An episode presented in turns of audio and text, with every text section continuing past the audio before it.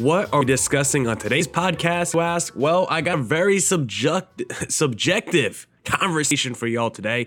Power ranking the most trustworthy D backs in the lineup on today's Locked on Diamondbacks podcast.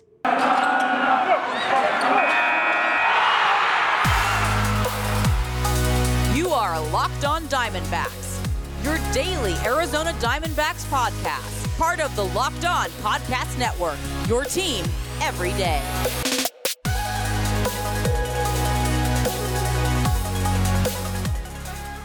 Welcome into the Locked On Diamondbacks podcast, part of the Locked On Podcast Network. I'm your host, Millard Thomas. It's your team every day on the Locked On Podcast Network, of course.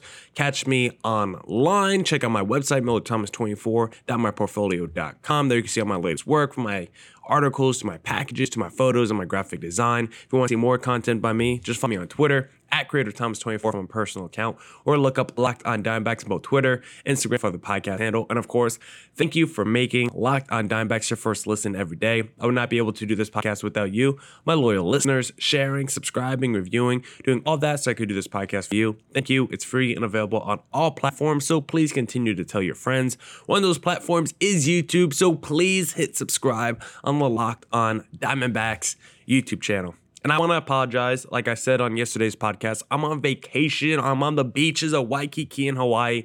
I got my stuff with me, but I brought up my I brought my backup mic with me. The audio can be a little choppy at times, so I apologize to the audio and the YouTube audience if the audio is not as crisp as usual. Maybe I'll do a shorter week this week because I'm on vacation. Maybe I'll take Friday off or something just because I'm not in love with the podcast quality that I'm putting out right now, but we're still going to bang them out for you guys. And if you guys are still listening, thank you. If you listen to the podcast every day during the Hawaii vacation, please put hashtag everydayer on our YouTube channel, Locked on Diamondbacks. But let's get into the conversation because I want to do a fun conversation today. Part one today power ranking the most trustworthy D backs players in the lineup. And this is completely subjective. This is my opinion also basing it off some knowledge and stats, also the eye test and feelings of when these guys are up at the plate in big moments, you know, pressurized moments, runners in scoring position, and stuff like that. These are how I would power power rank the 14 guys the D-backs currently have um, among position players. And then tomorrow we'll do part two with the pitchers. But let's first start with the position player. And the first, we're gonna start from the bottom of the least worthy guy and work our way to the top. I got 14 guys listed here, and the first guy that I want to discuss that's number one in my least trustworthy power rankings is unfortunately Alek Thomas, who I love Alek Thomas coming up as a Diamondback through the prospect system. I loved watching him last year, where the first month and a half he was really good to start his D backs tenure. He was actually hitting the ball pretty well. And then over the last, what, 50 games so, including this season, Alek Thomas just hasn't been good at the plate, only batting 192, entering uh who entering Monday's game against the Miami Marlins because I'm so far behind being on vacation. So Alek Thomas on the season still batting below 200 with a below 600 OPS and just look at some of the other numbers for Alek Thomas in like high pressurized moments like when the team is behind in a game, Alek Thomas is only batting 200 or so on the season. When you have runners in scoring position, Alek Thomas is one of the worst on the team. He has like below 500 OPS. Like there's not many moments where I trust Alek Thomas with runners in scoring position. It feels like he just doesn't come through enough in those situations. And he's got six strikeouts and 27 at bats.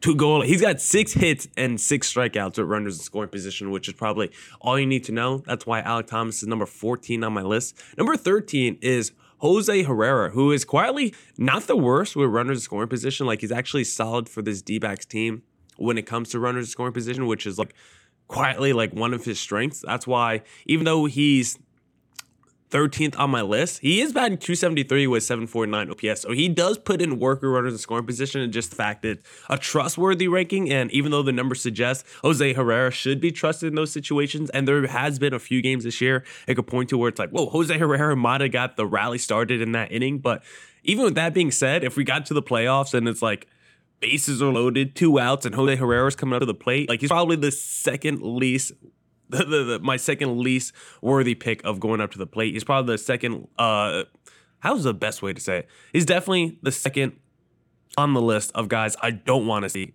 on the plate. Right? He, he second least trustworthy player. Is that the best way to say it?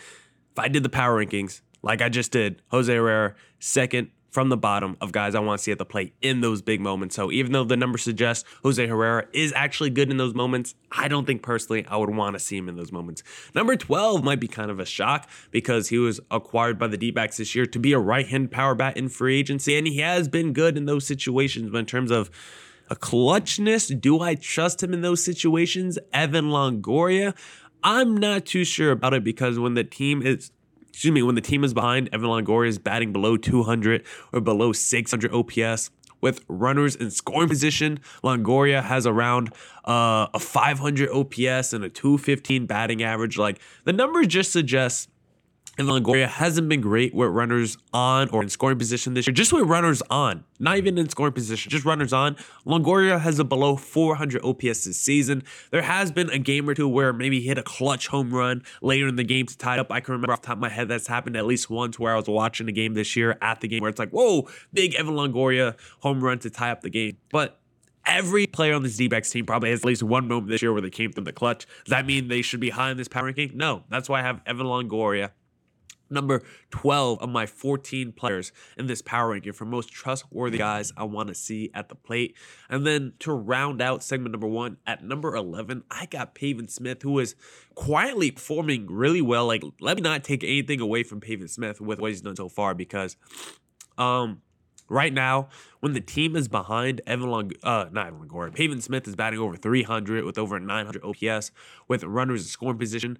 Pavin Smith over 400 average with over 1300 OPS. Like all the numbers suggest, you want Pavin Smith up at the plate. Runners on over 300 average, over 1000 OPS, but it's still Pavin Smith and how good he's been at swinging the bat this year. I've been impressed. I want to see him keep it up. I want him to prove me wrong, but do I think regression to the mean is coming? Do I still trust him in a big spot, even though the numbers suggest I should. I probably don't right now, even though he's come through consistently time and time again. And some of this list, as we work through the logic of our power ranked it, you're gonna be like, okay, why is that guy there and why is that guy there? That doesn't make much sense. But again, this is subjective. If you guys disagree with me, you could tell me on Twitter at CreatorThomas24 for my personal account. Look up Locked On Diamondbacks on Twitter. You can put a comment on the Locked On Diamondbacks YouTube channel. You can do whatever you want because Pavin Smith, I have him fourth least trustworthy guy, and he's by the numbers maybe a top four most trustworthy guy with the numbers this season. But I love Pavin Smith. He's a friend of the pod, of course, but do I want to trust him? Because one of the reasons is you look at seventh inning or later as the game goes on. Pavin Smith hasn't been good in those situations. A below a 120 average and below 600 OPS. That's not where Pavin Smith thrives. He thrives with runners scoring position, but as the game goes on and gets later in the game, Pavin Smith kind of struggles in that area. So I like him. I want to see him performing well, but he's currently 11th of he's currently 11th among my 14 players and my most trustworthy power rankings. Now, if you want an app you can trust to place your bets, then you guys need to go to FanDuel Sports book because make a fast break to FanDuel during the NBA playoffs because right now, new customers can get a no sweat first bet to $1,000. That's $1,000 back in bonus bets if your first bet is a win. And there's no better place to bet all the playoff action than America's number one sports book during the playoffs. Lakers are playing whenever they're on. I'm taking AD 22 points. LeBron 10 rebounds and D'Lo three threes, plus the Lakers to win a little four leg parlay. Sometimes it wins, sometimes it cashes, sometimes it doesn't. But either way, as long as the Lakers get the dub, I'm happy at the end of the day. So visit FanDuel Sportsbook. Um, and use promo code locked on. So visit fanduel.com slash locked on and get a no sweat first bet up to $1,000. That's fanduel.com slash locked on. FanDuel, official sportsman partner of the NBA.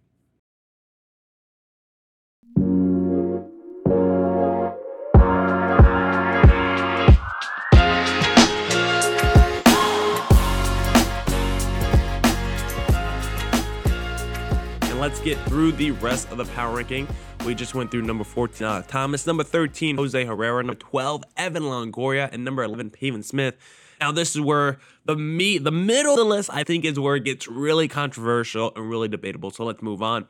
Number 10, I have Emmanuel Rivera, who's been very solid for the D backs this season. Emmanuel Rivera on the season is batting 407 with 1021 OPS. So you're like, how can I only put him number 10? Well, it's because he's still Emmanuel Rivera, and I still want to see a larger sample size from the season because he still only has 30, he only has what? How many at bats? 27 at bats on the year. But I have to give credit to Emmanuel Rivera because he's been one of the clutches. And if you're just talking about like the last week and a half, the last two weeks, then yeah, he deserves to be a top four. But I'm still taking in body of work.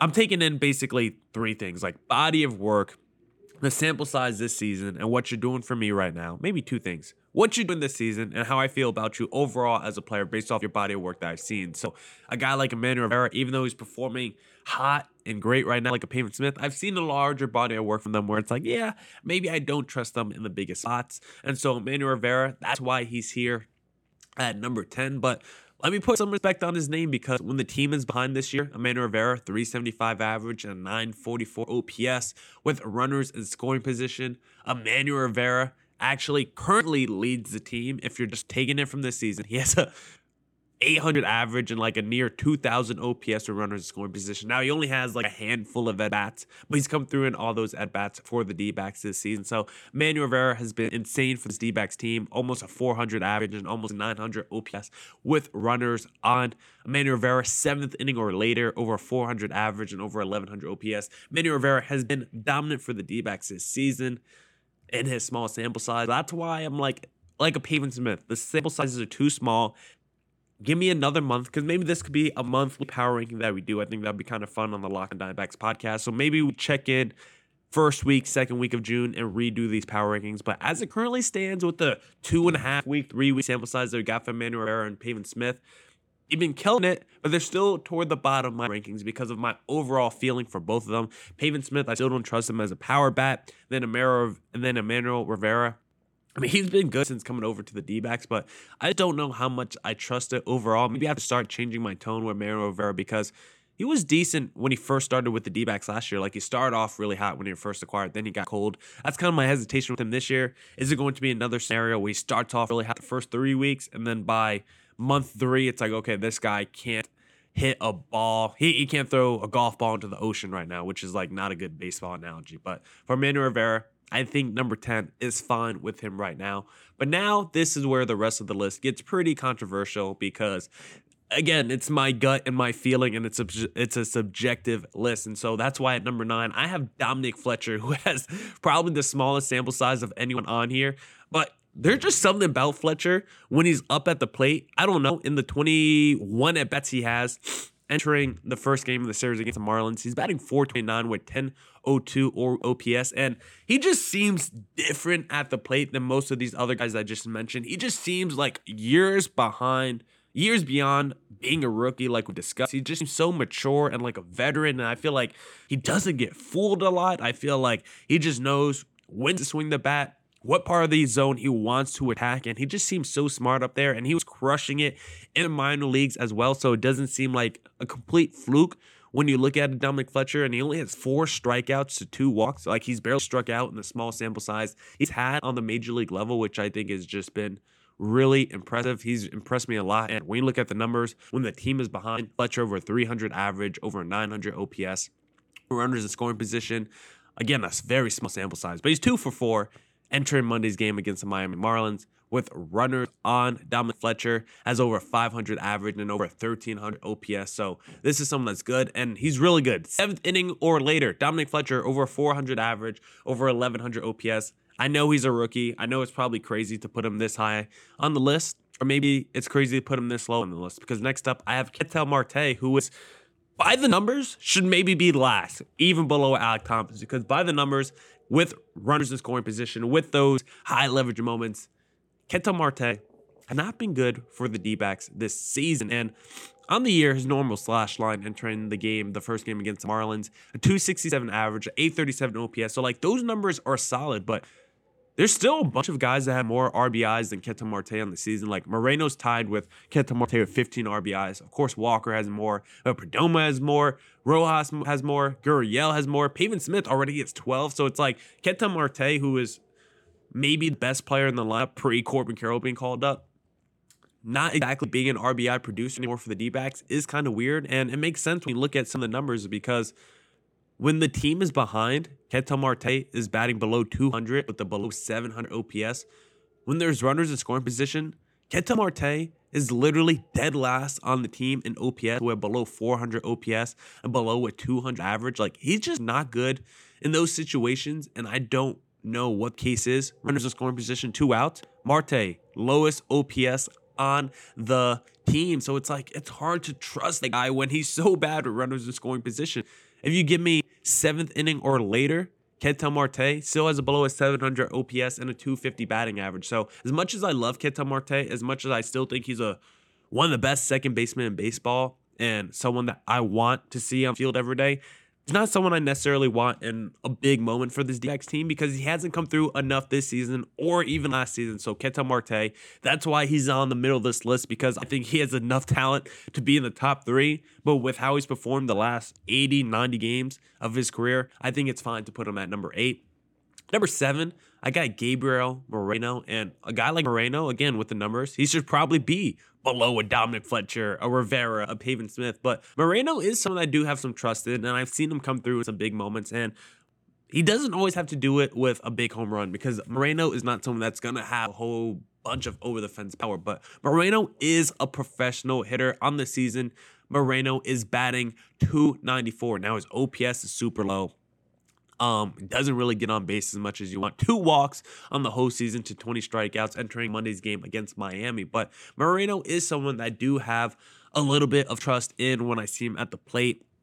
Um, maybe it's more of a table setter than in a high leverage moment, but I feel like Moreno is someone that you can trust as the game gets later in the ball game. Moreno with over a 300 average when it's the seventh inning or later, and over 700 OPS, which is just solid. His OPS is higher than what it is normally when it's not the seventh inning or later. So Moreno is someone that gets better as the game progresses, and when it's runners in score position and two outs. Moreno over a 400 average and a 900 OPS. So you can't trust him in the absolute biggest moments of a ball game. So that's why I have Moreno at number seven, even though I probably consider him more of a table setter than the guy that I trust in a big high leverage moment. But because he's such a professional hitter, I feel like he's always going to put a good plate appearance together. That's why I trust him because I just think at any moment he could lay down a single or even just a ground ball and potentially beat it out as well.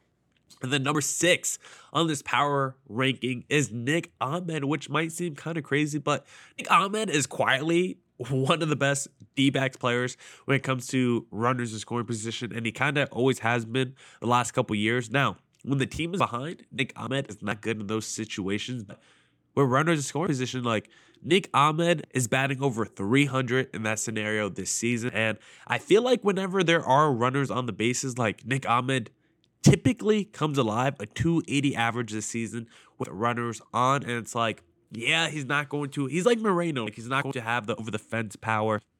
He's not going to have, and maybe it's crazy to put Moreno, or maybe it's crazy to put Nick Ahmed ahead of Ketel Marte, but because the numbers are just so bad with Ketel Marte, like overall as a player, this is not a power ranking player. This is not a power ranking of just straight talent. And if I was starting a franchise with these guys, this is just strictly trustworthy confidence rankings in a big moment. I need someone to deliver a big hit for my team for the win. I think I would pick a Nick Ahmed over Ketel Marte right now. Now, if you're telling me each one of them get four or five at bats in a ball game, who would I rather have? Who would I rather have in the middle of my lineup, at the top of my lineup? Yeah, it's Marte over Nick Ahmed. But if it's two outs, ninth inning, and it's to win the game, I think I want Nick Ahmed at the plate over Ketel Marte with how they've played this season. Nick Ahmed just seems to have that slick Nick clutch factor to him, so I can't hate when Nick Ahmed at number six on my list.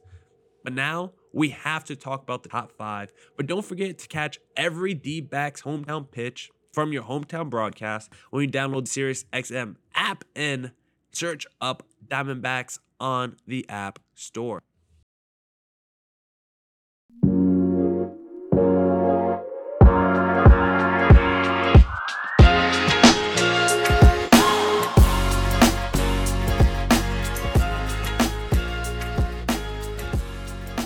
Let's move on. Let's talk about the top five in our power rankings right now for most trustworthy D backs. I would want at the plate. Excuse me, I got a little hair in my mouth in a big moment. And at number five, I'm just so gross for you guys on camera. If you guys watch the Locked On Diamondbacks YouTube channel, I am so sorry for you guys because I just do the most random things. I'm just so unprofessional on camera. I don't know why they got, I don't know why Locked On wants me on YouTube. I am just not the, I love being on camera. I love seeing my face, but I am just not the best guy to be on. I am doing crazy stuff most of the time when I'm on camera. So shout out to anyone who watches the Locked On Diamondbacks YouTube channel. Put hashtag every day or if you listen every day to the Locked On Diamondbacks YouTube channel. But let's get back into the podcast. Number five in my power ranking now is Christian Walker, who you could even say that's too low for Christian Walker because he currently leads the D backs in RBIs by a good amount with 26. He's got 280 average and an 851 OPS on the season now. So we know Christian Walker is heating up, but a lot of the numbers aren't great with Christian Walker, with runners in scoring position. Like the team is behind, Christian Walker has like a 200 average with a barely below 800 OPS. Where runners in scoring position, Christian Walker is like actually not that good for the D backs this season. A below a 550 OPS, a below a 175 average. But you still trust a Christian Walker in the biggest moments of the game. He's a near 800 OPS when runners are scoring position with two outs, which is a really good number. And the way Christian Walker swinging the bat over the last two weeks, and again, he's the guy with.